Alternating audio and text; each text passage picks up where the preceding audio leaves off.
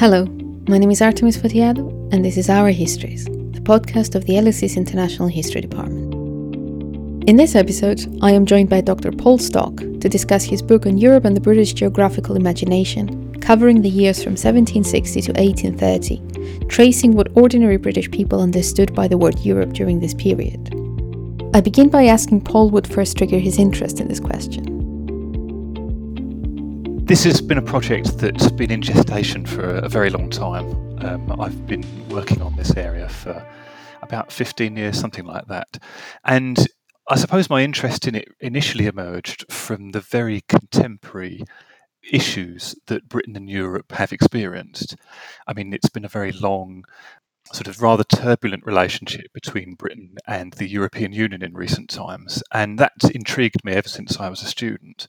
And what I wanted to do with this project and with earlier work is to investigate those questions um, back in time, to go further back into the past and to try to understand a little bit more about that relationship and about how British um, people and British society has conceptualised Europe um, right back into the early modern period. So it's been an ambition of mine to um, write this book for a very long period, and I'm delighted that it's complete now, but um, there's a lot to say, I think, here about how the issues that I'm talking about in the book relate to um, contemporary questions as well as questions in the past. As you say, it's a, a long history, so how did you go about um, determining which period to study, and why did you decide on seventeen sixty to eighteen thirty? Well, that's a, a question with um, two halves to the answer, really. Um, I've always been a specialist in the eighteenth and nineteenth century, and I suppose the reasons why historians become specialists in particular periods can be a little bit mysterious in some respects.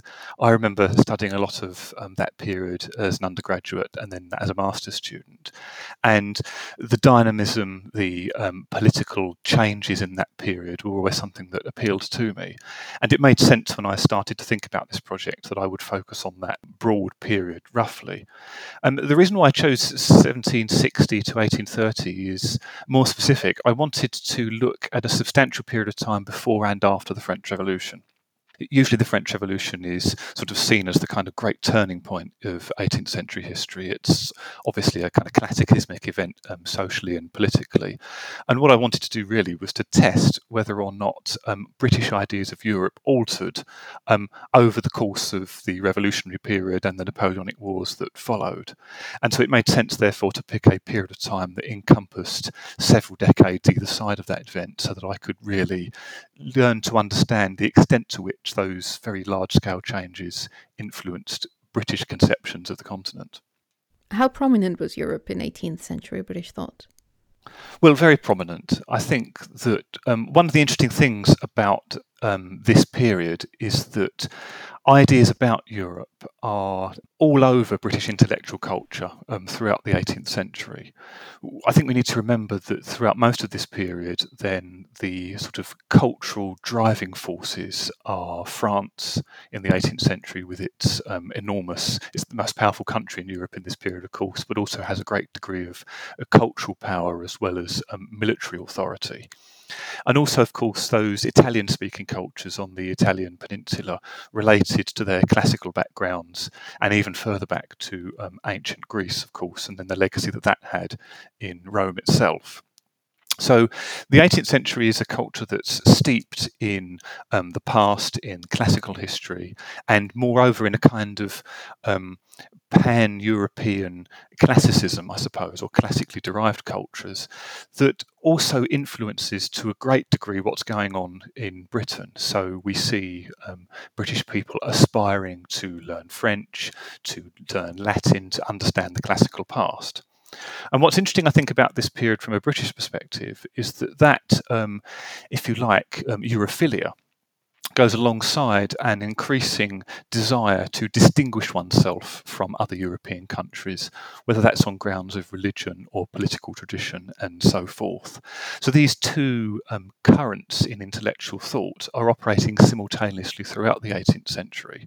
And I think it's also something that I think will be fairly obvious to most listeners that that's continued today, that sort of impetus to be a part of Europe and also to distinguish oneself from it. What would you say was the, the first contact a literate person in Britain in the eighteenth century would have had with Europe? Was it religion? Was it through reading, um, education? Well, probably all of those things. And in a sense, the point of this book is to try to investigate what an ordinary literate British person would have thought about Europe in the period. Um, this is a work of intellectual history. It's a work about the history of ideas. And the usual way that one would go about a project like this would be to assemble the views of various prominent thinkers. And there are a huge number of um, sort of influential intellectuals that one could choose to study in this period as any other. But what I wanted to do with this project was to think more carefully about what ordinary liter- literate British people would think. And the way I decided to do that was to try to read the books that they would have read. So nowadays in contemporary culture, most people, I think, if they want to find out about something, would turn to the internet and would usually end up reading the Wikipedia entry on something. I mean, that's become a fairly standard practice um, in contemporary society. And so what I wanted to do was try to find the equivalent of Wikipedia in the eighteenth century. And so I ended up reading um, geographical textbooks, um, geographic encyclopedias, school books, the sort of material that if you were generally interested in a topic, they you would turn to these as your reference books. And my thesis, if you like, for this project was to read large numbers of these books um, from huge, great multi-volume encyclopedias right down to cheap as chips, um, geographical gazetteers, which you would be able to um, purchase inexpensively, and assemble all of the different ideas about Europe that those different texts cover, and then use those collected ideas to then um, formulate a more general understanding of how British literate people would have approached this topic in the eighteenth century. And I mean, this broad genre of, I think, geography books is uh, what you specify in the book. What purposes um, did, did they serve at the time? Well, they're, they're general reference books, so they function really as encyclopedias, um, or as school textbooks. So quite a lot of the books I read would have been used in some sort of educational setting, um, possibly in a classroom, possibly as part of private tuition. There were a few that were set as textbooks as, um, you know, in university study or in um, what we now describe as adult education, or sort of um, lectures that one could pay to go along to listen to in the eighteenth century. Others would have been in um, reference libraries. Quite a lot were collectible in the sense that they were published as part works over a long period of time, and the idea that somebody would um, buy them in pieces and then end up with a kind of complete geographical encyclopedia. And one of the interesting things about them is that they are designed to appeal to a very wide range of people. So there's evidence that I found that some of these materials were being used by aristocrats and indeed monarchs as part of their education in the eighteenth century, and others were targeted at um, professional people, at what we now describe as working class people who could read. So in other words, when one takes the whole sweep of these texts, then they cover virtually every as- every sort of layer of society who could a- have access to books and who could read them. But these are not travel guide books. Um, I mean, they did exist in the eighteenth century, and perhaps that's the, the subject for another conversation, because they they were in, increasingly important in allowing people to access um, the Grand Tour and other forms of tourism, um, especially in the, the later part of the eighteenth and the early nineteenth century.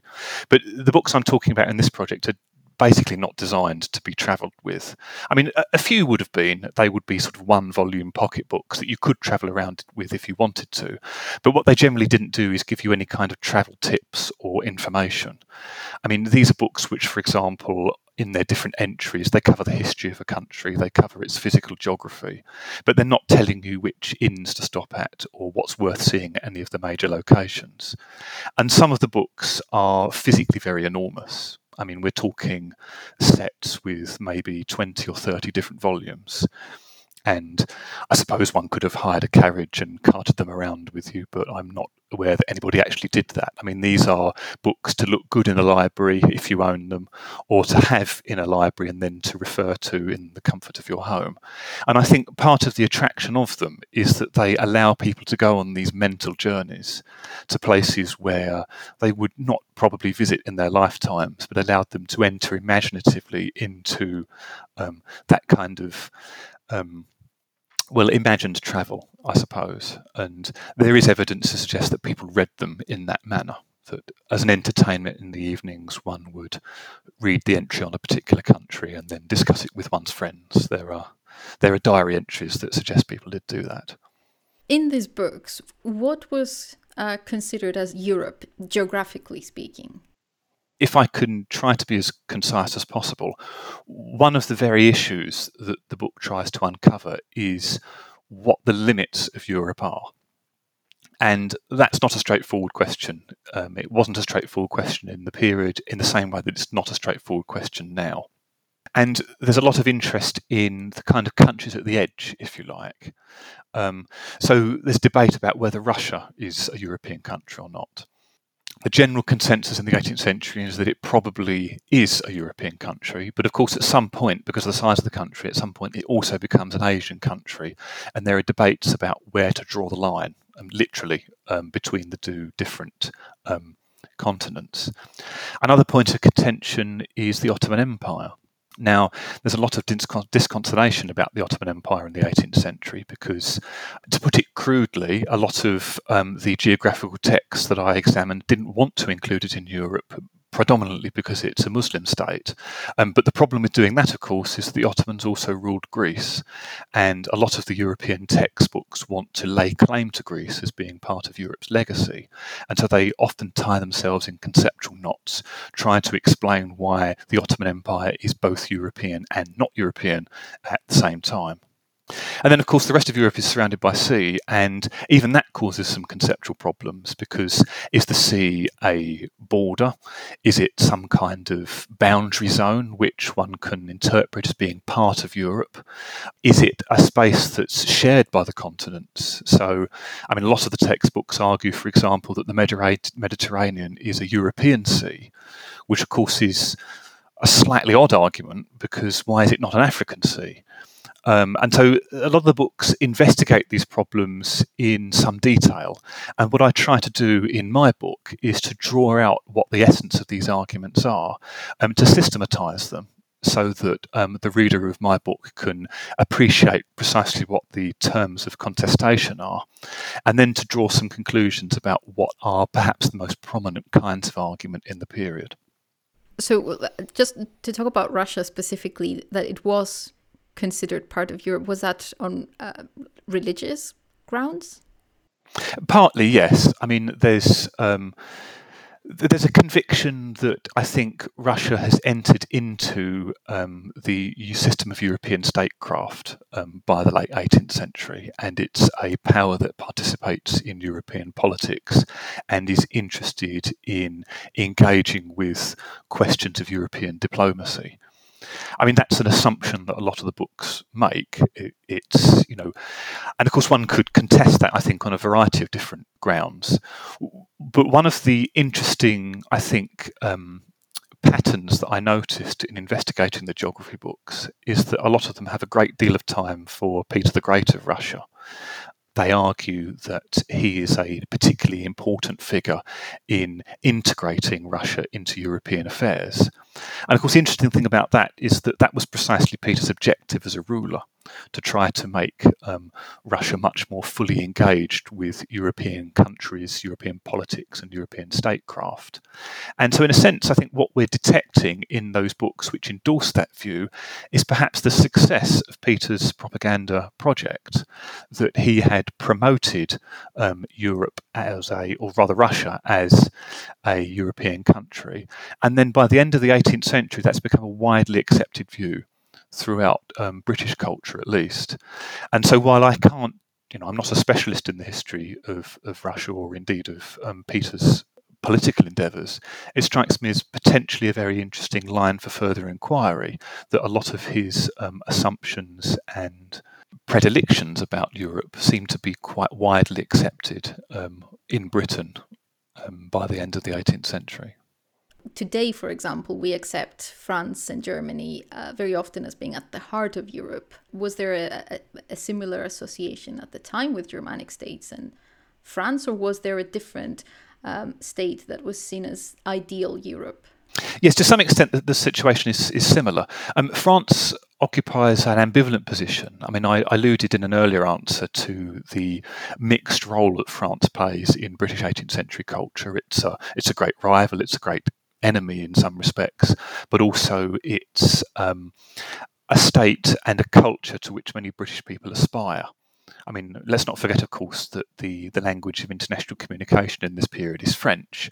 And so France opera- sort of operates in this rather ambiguous zone of being a sort of place of aspiration, but also a place to be feared. Um, and so that places it in an important role in at the centre of Europe, um, conceptually speaking.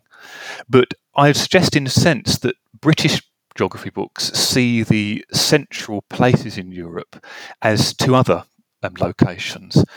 Firstly, Germany. There's a lot of interest in the German states as a kind of collective of smaller states which together form a greater whole. And we can see here how conceptually that idea might also be applied to Europe more widely. So there's an idea that, if you like, the German states or the Holy Roman Empire um, encapsulates an idea of what Europe itself is, which is an array of smaller sta- states which are connected by some things and divided by others, but can be considered as a whole. And the other candidate for the ideal European state is, perhaps unsurprisingly, Britain itself. A lot of these British geography books assume that the best European country is Britain, precisely because of the various um, political and constitutional advantages that those partisan writers detect in Britain. And one of the interesting things that they're doing in making that argument is they're saying, yes, Britain is distinct and Britain is special, but it's not separate. It's just the best kind of European country, rather than being a country that's outside of Europe. How was it that Britain saw itself as part of Europe? Was that on um, religious grounds? Well, there's a whole host of reasons here, and but I mean, just to take two examples, I mean, a lot of the geography textbooks assume that Christianity is fundamental to European identity, and a lot of them assume that what they describe as being a mixed or a balanced form of government is integral to European identity. And a lot of the books make the argument that Britain represents both of those things. So Britain has, um, obviously it's a, a, a Christian state, but also it's a state that in the minds of writers of these geography books um, has perfected the art of good governance, as opposed, of course, to the various kind of inept and tyrannical states which they supposedly detect in other parts of Europe and indeed in the wider world. So, in a sense, the argument proceeds logically in that they identify various characteristics as supposedly representing a European ideal. And then they conclude that because those characteristics are also present in Britain, it means that Britain is the best kind of European country.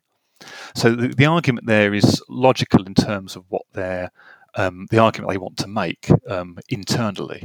I mean, what I'm not suggesting, of course, in, in repeating these ideas is that they're true in any substantive sense.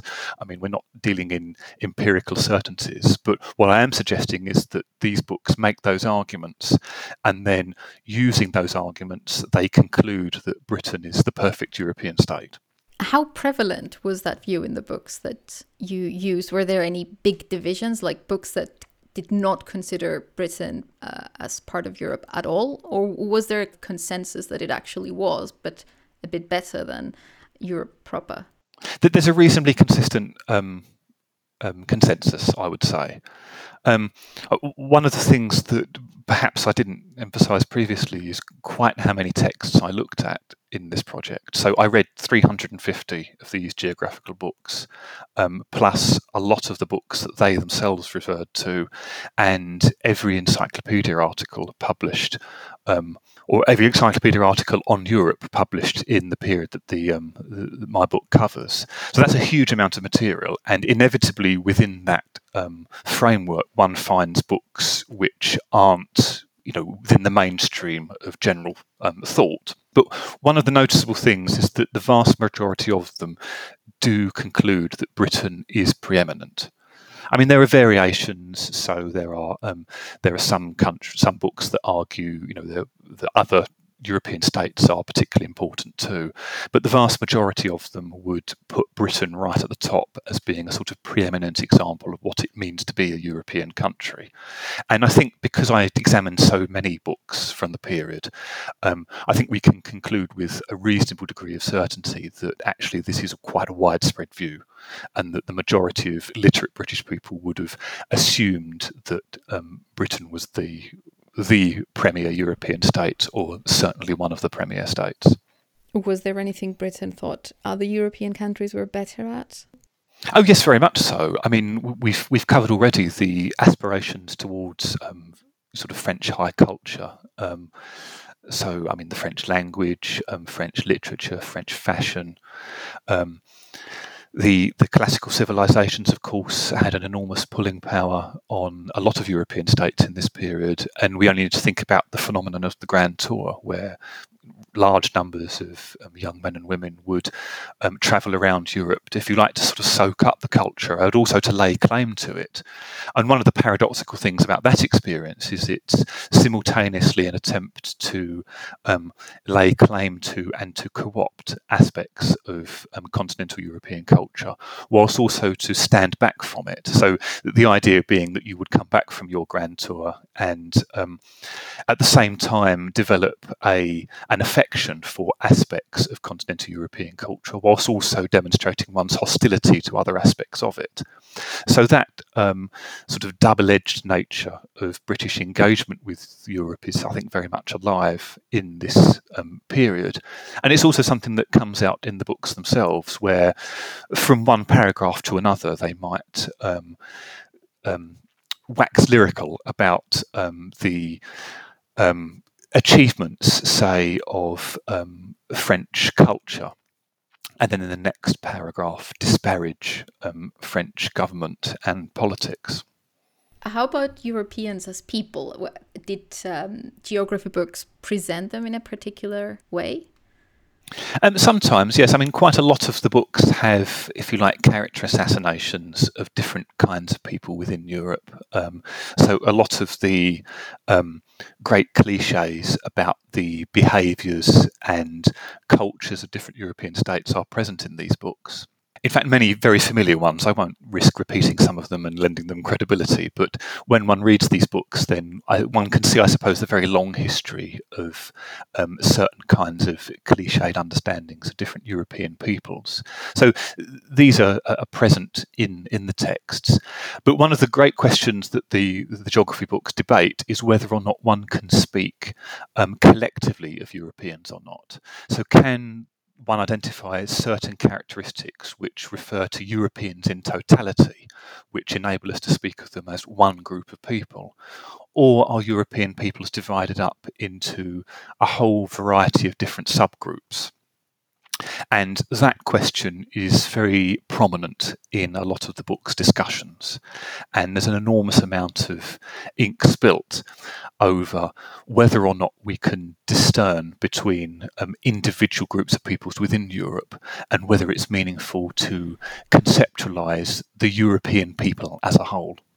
And did the conception of uh, Europe in general change in the books during the years? Because you, you cover a long period of time. Uh, Did you notice any any changes, an evolution of thought, rather? Yes, to some extent. I mean, I'm, I'm tempted here to give a very evasive answer and to say, well, yes, in some respects, and in, in others, no. Um, I mean, clearly we are dealing with a long period of time, and there were quite a lot of very significant political events that happened in this period. The most obvious being, of course, the French Revolution, and then the kind of enormous reshaping of the continent that took place in the Revolutionary Wars, and then the Napoleonic era, and then the Congress of Vienna, and, and, and so forth. So there are substantial changes that took place, and as you would expect, a lot of these geography books try to narrate those changes and to understand the various alterations in politics and culture that accompanied them. But one of the very surprising things that I did find when working on this project, and one of the things that I'd not expected to find, was the extent to which conceptions of Europe actually remained static over this period. So one of the extraordinary things is that some of these books really don't pay very much attention to contemporary events at all, or they just sort of dismiss them in a couple of um paragraphs or lines in some cases. And I mean, to, to us now that seems very odd. I mean, why would a book written, I don't know, in eighteen ten or something really pay no attention whatsoever to the French Revolution and the Napoleonic Wars, which seem to us now to be such cataclysmic events that they would surely require one to spend a lot of um, time exploring them. And I think the answer to that relative neglect lies in the fact that a lot of these books see Europe as being something that's relatively static. So what they're trying to do is they're trying to define Europe in particular terms and then argue that those terms of definition are quite stable over long periods of time.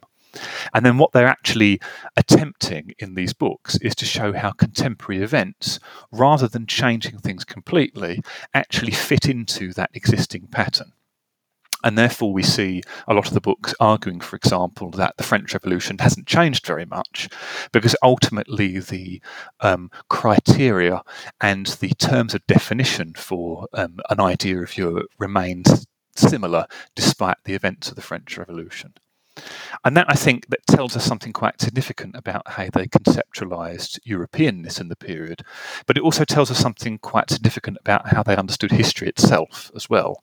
I mean, we tend to think of history nowadays in terms of change, and I think one of the interesting things this suggests is that people in the eighteenth and early nineteenth centuries were, to some extent, much more interested in continuities and in understanding their contemporary events in terms of long-established patterns which are not easily overturned by contemporary events. What about the contemporary significance of your findings? I mean, you're very careful in the book not to draw a direct line between then and Brexit or contemporary ideas of, of Europe, but did you find any continuities in thought that we see um, uh, still today? Because many of the things you said, uh, people today would, would recognize and they're very familiar with. But how about you as a scholar? Um, how do you see your study relating to today? Well, there are continuities, and I think one can read the evidence of this book and find in it arguments that Um, appear to cohere with contemporary perspectives on Britain's relationship with the European Union. I mean, you know, one could read it as a Remainer or, or as a Leaver um, and find in it arguments which seem similar and attractive. Um, and I think that shows... It shows us the sort of extent of debate about this issue. I mean, clearly Britain's relations with other European countries is not some... The controversy surrounding it is not something that's emerged um, only in the last fifty years or so. I mean, there's obviously a very long history to this um, debate. But one of the things I'm very keen to avoid in this book is trying to authenticate one of those viewpoints. I mean, this is not a political tract which is arguing one way or another in terms of where Britain's place in Europe is. I think that would be a very problematic thing to do, because inevitably if one were to try to do that, one would end up writing a political tract that um, co-opts one half of the evidence into the argument and ends up ignoring the other half.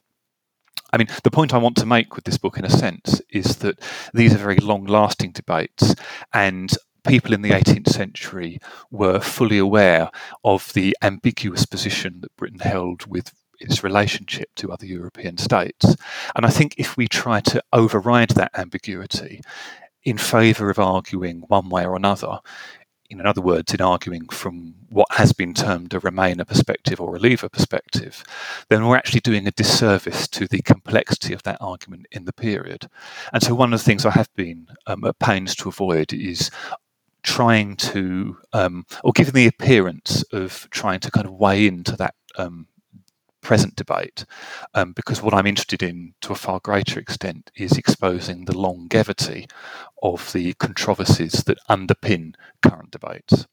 A final question um, for other researchers. Are there any other continents or uh, other empires or parts of the world that uh, you think could be studied in a similar way, or was Europe quite prevalent in geography books and Um, other places not so much? Um, Europe is obviously a major part of the geography books, but most of them seek to cover the whole world. So they write about the other continents, not always at the same length, um, and they vary in this respect. I mean, some of them do have a lot of material on other continents, and some of them um, concentrate predominantly on Europe. And so it certainly one could, if you like, extend the boundaries of this project um, into other continents. And it, it is indeed something I may do myself in, in future years. I published an article a few years ago in the English Historical Review about British understandings of America um, in this period.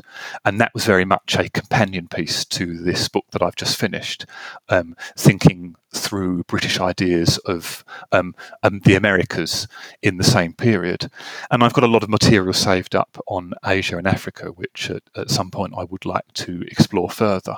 Um, one of, I think, the sort of disadvantages of the book, in a sense, is that it, it can give the impression that in most of these geography books are interested exclusively in Europe, and that's not the case at all. I mean, they do cover um, other areas to some extent, and that um, the, the complications and the um, conceptualization of other continents is is something that I think I will explore at some point in the future. This was Doctor Paul Stock, and this was another episode of Our Histories. Thank you for listening.